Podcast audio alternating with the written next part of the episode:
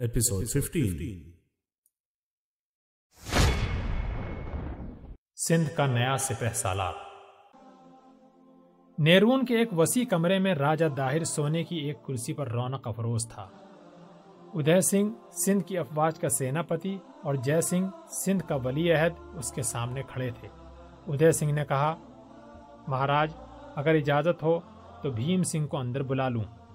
راجہ نے تلخ لہجے میں جواب دیا۔ میں اس کی صورت نہیں دیکھنا چاہتا۔ اگر وہ تمہارا بیٹا نہ ہوتا تو میں اسے مست ہاتھی کے آگے ڈلوا دیتا۔ ادے سنگھ نے کہا، مہاراج، وہ بے قصور ہے۔ اگر ہم پچاس ہزار فوج کے ساتھ دیبل کی حفاظت نہیں کر سکتے تو وہ بیس ہزار سپاہیوں کے ساتھ اس کا راستہ کیسے روک سکتا ہے؟ لیکن یہ دعویٰ کر کے گیا تھا کہ دشمن کو پہاڑی علاقے سے آگے نہیں بڑھنے دے گا۔ اس نے یہ کہا تھا کہ اگر دشمن کی فوج ہمارے بیس ہزار سپاہیوں کے پتھروں کی بارش میں دب کر نہ رہ گئی تو واپس آ کر منہ نہیں دکھائے گا۔ مہاراج، میں نے کبھی اس کی تائید نہیں کی۔ مجھے دشمن کی شجاعت کے متعلق کوئی غلط فہمی نہ تھی۔ اگر دیبل میں ہماری پچاس ہزار فوج کی تیروں کی بارش میں کمندے ڈال کر فصیل پر چڑھ سکتے تھے، تو بیس ہزار سپاہیوں کے پتھر انہیں پہاڑیوں پر قبضہ جمانے سے نہیں روک سکتے تھے۔ راجا نے گرج کر کہا میرے سامنے دیبل کے پچاس ہزار سپاہیوں کا نام نہ لو۔ ان میں نصف کے قریب دیبل کے ڈرپوک تاجر تھے۔ کاش مجھے معلوم ہوتا کہ پرتاپ رائے نے دیبل کے خزانے سے سپاہیوں کے بجائے بھیڑیں پال رکھی ہیں۔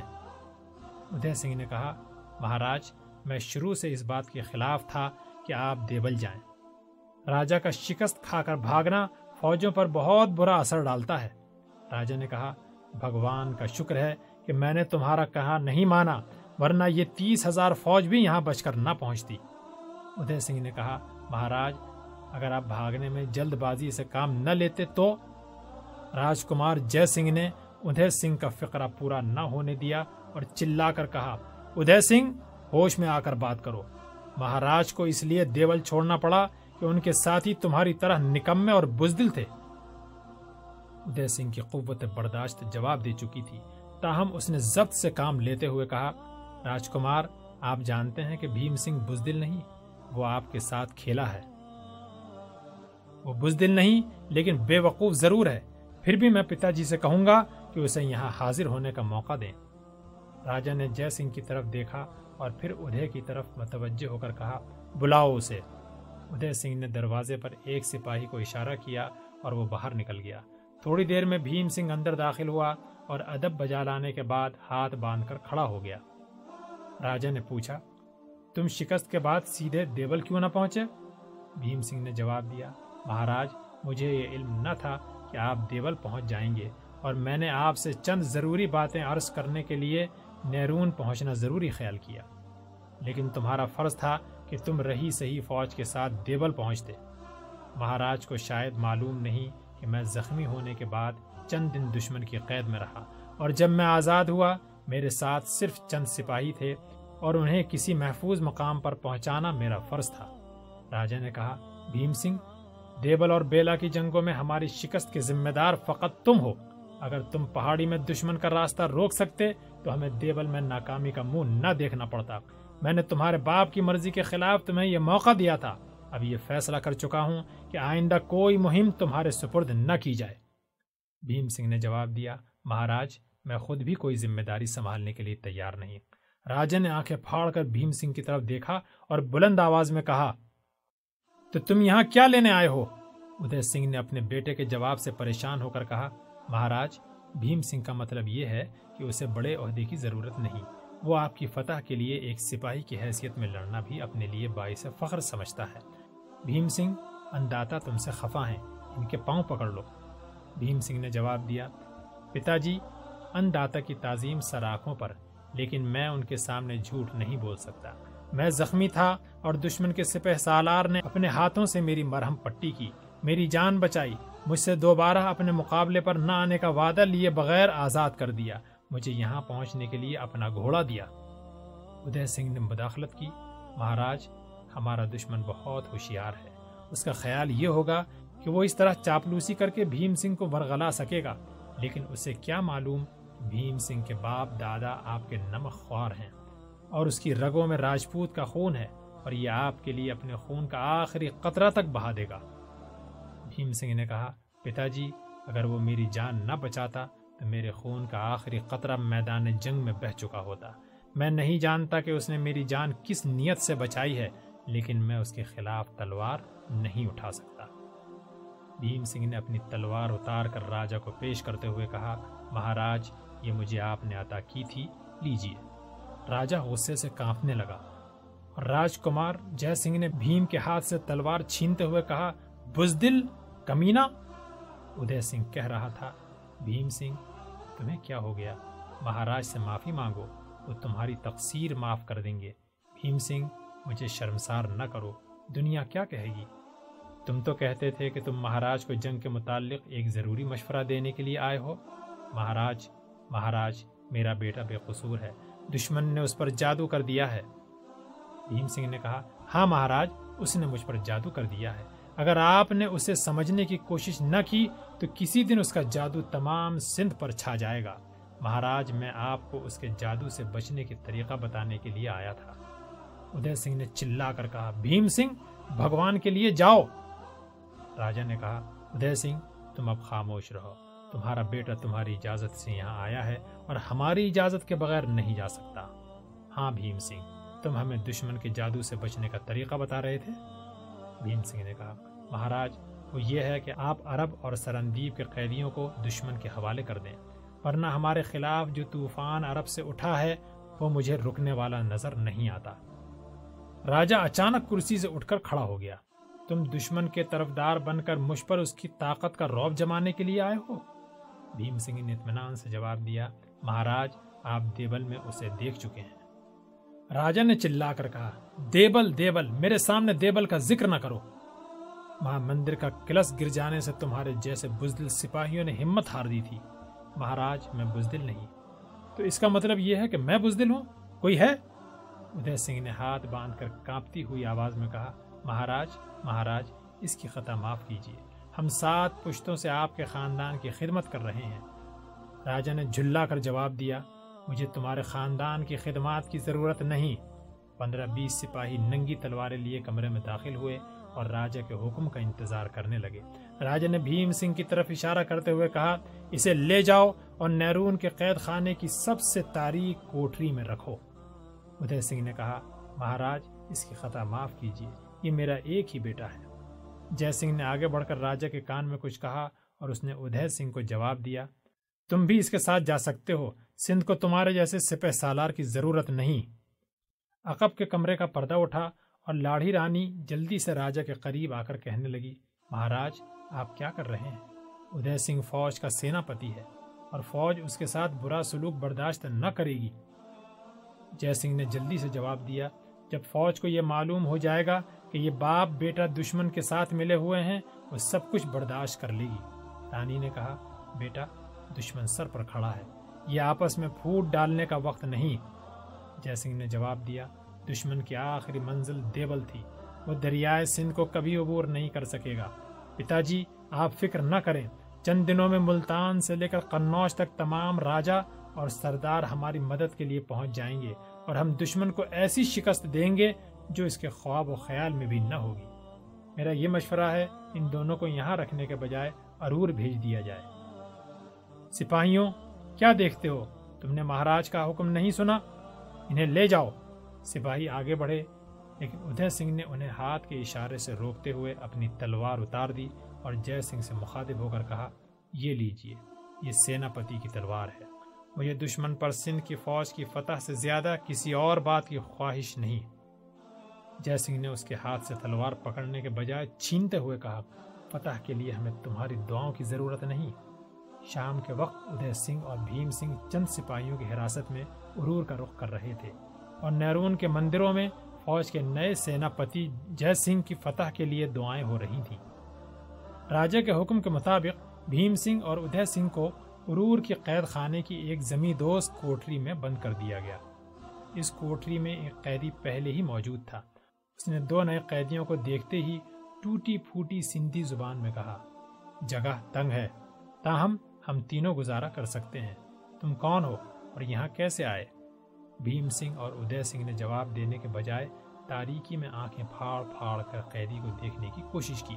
قیدی نے کہا، شاید آپ مجھے نہیں دیکھ سکتے، لیکن آپ بہت جلد تاریکی میں دیکھنے کی عادی ہو جائیں گے۔ بیٹھ جائیے، آپ تھکے ہوئے معلوم ہوتے ہیں۔ اور اگر میں غلطی نہیں کرتا تو آپ دونوں شاید باپ بیٹا ہیں۔ ادے سنگھ اور بھیم سنگھ تاریکی میں ہاتھ پھیلا کر سمل سمل کر پاؤں اٹھاتے ہوئے آگے بڑھے اور ایک دیوار کے ساتھ ٹیک لگا کر بیٹھ گئے۔ قیدی نے پھر کہا، معلوم ہوتا ہے کہ آپ بھی میری طرح بے گناہ ہیں۔ معاف کرنا، شاید آپ کو میری باتیں ناگوار محسوس ہوں، لیکن کئی مہینوں سے میں نے کسی انسان سے بات نہیں کی۔ اس لیے آپ کو دیکھ کر میرے دل میں اپنی بپتا سنانے اور آپ کی سننے کی خواہش کا پیدا ہونا ایک قدرتی امر ہے۔ میں ابتدائی چھ مہینے استح خانے سے اوپر ایک کشادہ کمرے میں تھا۔ وہاں میرے ساتھ آپ کے ملک کے چھ اور قیدی تھے۔ میں نے آپ کی زبان انہی سے سیکھی تھی۔ اگرچہ مجھے اس زبان پر عبور حاصل نہیں ہوا، پھر بھی مجھے یقین ہے کہ میں اپنا مطلب بیان کر سکتا ہوں۔ آپ میرا مطلب سمجھتے ہیں نا؟ بھیم سنگھ نے کہا، تم اچھی خاصی سندھی جانتے ہو۔ قیدی نے بھیم سنگھ کی متجسس نگاہیں دیکھ کر کہا، شاید آپ مجھے ابھی تک اچھی طرح نہیں دیکھ سکتے، میں قریب آ جاتا ہوں۔ قیدی نے ایک کونے سے اٹھ کر بھیم سنگھ کے قریب بیٹھتے ہوئے کہا ہاں اب آپ مجھے دیکھ سکیں گے۔ میں عرب کا ایک مسلمان ہوں، آپ کو میرا قریب بیٹھنا ناگوار تو نہیں؟ بھیم سنگھ نے کہا، تم عرب ہو؟ لیکن عرب کے قیدی تو برہمن آباد میں تھے۔ قیدی نے جواب دیا، وہ کوئی اور ہوں گے، میں شروع سے اسی قید خانے میں ہوں۔ ادے سنگھ نے پوچھا، تم سرندیپ سے آئے تھے اور تمہارا جہاز دیبل کے قریب ڈوبا تھا؟ تمہارا نام ابو الحسن ہے؟ قیدی نے جلدی سے جواب دیا، ڈوبا نہیں، ڈبایا گیا تھا۔ اور ہاں آپ برہمن آباد کے عرب قیدیوں کے متعلق کچھ کہہ رہے تھے۔ وہ اس ملک میں کیسے آئے؟ میرے جہاز سے تو صرف چار آدمی تھے۔ دو زخمی تھے۔ وہ دیول سے ارور تک پہنچنے سے پہلے ہی جاں بحق ہو گئے۔ تیسرا جس کا زخم معمولی تھے، وہ میرے ساتھ اس قید خانے میں مر گیا تھا۔ بھیم سنگھ نے جواب دیا، تمہارے جہاز کے بعد سرندیپ سے دو اور جہاز آئے تھے۔ دیبل کے گورنر نے انہیں بھی گرفتار کر لیا تھا۔ وہ یہاں کیا لینے آئے تھے؟ بھیم سنگھ نے جواب دیا، وہ سرندیپ سے اپنے ملک جا رہے تھے۔ آپ ان میں سے کسی کا نام جانتے ہیں؟ ان جہازوں کے کپتان کو میں جانتا ہوں۔ اس کا نام زبیر ہے اور وہ آزاد ہو چکا ہے۔ زبیر، سرندیپ میں اس نام کا کوئی عرب نہ تھا۔ وہ شاید کسی اور کے جہاز ہوں گے۔ بھیم سنگھ نے کہا، زبیر کو بسرا کے حاکم نے عرب کی بیوہ عورتیں اور لاوارث بچے لانے کے لیے سرندیپ بھیجا تھا۔ قیدی نے بے تاب سا ہو کر کہا، عورتیں اور بچے، آپ ان میں سے کسی کا نام جانتے ہیں؟ ان میں سے ایک نوجوان کا نام خالد ہے، لیکن وہ قید میں نہیں۔ خالد؟ خالد، میرا بیٹا، وہ کہاں ہے؟ وہ اس وقت دیبل میں ہوگا۔ دیبل میں؟ وہ یہاں کیا کرتا ہے؟ سچ کہو، تم نے اسے دیکھا ہے؟ میں نے اسے لس بیلا میں مسلمانوں کے ساتھ دیکھا تھا اور وہ دیبل فتح کر چکے ہیں۔ ابو الحسن پر تھوڑی دیر کے لیے سکتا تاری ہو گیا۔ وہ پھٹی پھٹی آنکھوں سے یکے بعد دیگرے بھیم سنگھ اور ادے سنگھ کی طرف دیکھ رہا تھا۔ تھوڑی دیر بعد اس نے لرستی ہوئی آواز میں کہا، سچ کہو، مجھ سے مذاق نہ کرو۔ ادے سنگھ بولا، وہ جن کے ساتھ قدرت مذاق کر رہی ہو، دوسروں کے ساتھ مذاق کی جرت نہیں کر سکتے۔ مسلمانوں کی فوج دیبل فتح کر چکی ہے اور انہیں یہاں پہنچنے میں دیر نہیں لگے گی۔ ابو الحسن دیر تک کوئی بات نہ کر سکا۔ اس کی آنکھوں سے آنسو بہ رہے تھے، خوشی کے آنسو، تشکر کے آنسو۔ لیکن اچانک اس نے بھیم سنگھ کا بازو پکڑ کر جھنجھوڑتے ہوئے کہا، سرندیپ میں میری بیوی اور ایک بیٹی بھی تھی، تم ان کے متعلق کچھ جانتے ہو؟ بھیم سنگھ نے جواب دیا، آپ کی بیوی کے متعلق مجھے کوئی علم نہیں، شاید وہ برہمن آباد کے قیدیوں کے ساتھ ہو۔ لیکن جب میں لس بیلا میں زخمی ہونے کے بعد مسلمانوں کی قید میں تھا، اس وقت زبیر کے ساتھ خالد کی بہن کی شادی ہوئی تھی۔ تو سلمہ بھی ان کے ساتھ ہوگی، وہ یقیناً ان کے ساتھ ہوگی۔ ادے سنگھ نے پوچھا، سلمہ کون ہے؟ میری بیوی، آپ مجھے یہ بتائیے کہ مسلمانوں کی فوج نے سندھ پر کب اور کیسے حملہ کیا؟ ادے سنگھ نے اس کے جواب میں مختصراً محمد بن قاسم کے حملے کے واقعات بیان کیے۔ بھیم سنگھ نے ذرا تفصیل کے ساتھ یہ داستان دہرائی۔ اور اس کے بعد ابو الحسن نے آپ بیتی سنائی۔ غرض شام تک یہ تینوں قیدی گہرے دوست بن گئے اور قید سے رہا ہونے کی تدابیر سوچنے لگے۔ دیوبند سے نیرون کی طرف محمد بن قاسم کی پیش قدمی کی خبر ملنے پر راجہ داہر نے اپنے سرداروں اور فوج کے عہدیداروں سے مشورہ طلب کیا۔ سب نے جے سنگھ کی اس تدبیر سے اتفاق کیا کہ عربوں سے فیصلہ کن جنگ دریائے سندھ کے پار برہمن آباد کے قریب لڑی جائے۔ نیرون میں صرف اس قدر فوج رکھی جائے جو چند دن کے لیے محمد بن قاسم کی پیش قدمی روکنے کے لیے کافی ہو۔ اور اس عرصے میں راجہ اور سینا پتی کو برہمن آباد میں ایک زبردست فوج تیار کرنے کا موقع مل جائے۔ موسم گرما شروع ہو چکا تھا اور راجہ داہر کو یہ بھی توقع تھی کہ تغیانی کے دنوں میں دریائے سندھ کی سرکش موجیں دیکھ کر محمد بن قاسم آگے بڑھنے کی جرت نہیں کرے گا۔ اور اسے سندھ کے طول و عرض سے نئی افواج فراہم کرنے کے علاوہ ہمسایہ ریاستوں سے مدد حاصل کرنے کا موقع مل جائے گا۔ چنانچہ اس نے نیرون کے ایک باثر برہمن کو، جو شہر کا سب سے بڑا پروہت ہونے کے علاوہ فوجی معاملات میں بھی دسترس رکھتا تھا، نیرون کی حفاظت کے لیے منتخب کیا اور اس کے پاس آٹھ ہزار سپاہی چھوڑ کر جے سنگھ اور باقی فوج کے ہمراہ برہمن آباد کا رخ کیا۔ محمد بن قاسم کی فوج نے اس پروہت کی توقع سے پانچ دن پہلے شہر کا محاصرہ کر لیا۔ منجنیق کے بھاری پتھروں کی بارش سے شہر کی مضبوط فصیل لرز اٹھی اور تیسرے دن جب دبابوں کی مدد سے شہر پناہ پر حملے کرنے والی فوج کے مقابلے میں شہر کے محافظین کی قوت مزاحمت جواب دے رہی تھی، شہر کے باشندوں کو احساس ہوا کہ راجہ نے اس پروہت کی فوجی قابلیت کے متعلق غلط اندازہ لگایا تھا۔ چوتھے دن محمد بن قاسم کی فوج شہر پر ایک فیصلہ کن حملے کی تیاری کر رہی تھی۔ اس شہر کا دروازہ کھلا اور چند پروہت صلح کا جھنڈا لہراتے ہوئے باہر نکلے۔ شہر پر قبضہ کرنے کے بعد محمد بن قاسم نے نیرون کے باشندوں کے ساتھ بھی وہی سلوک کیا، جس کی بدولت وہ دیبل کے باشندوں کے قلوب مسخر کر چکا تھا۔ نیرون کا نظم و نسق ٹھیک کرنے کے بعد محمد بن قاسم نے سیون کا رخ کیا۔ سیون کا گورنر، راجہ داہر کا بھتیجا باج رائے تھا اور شہر کی زیادہ آبادی برہمن پروہتوں اور تاجر پیشہ لوگوں پر مشتمل تھی۔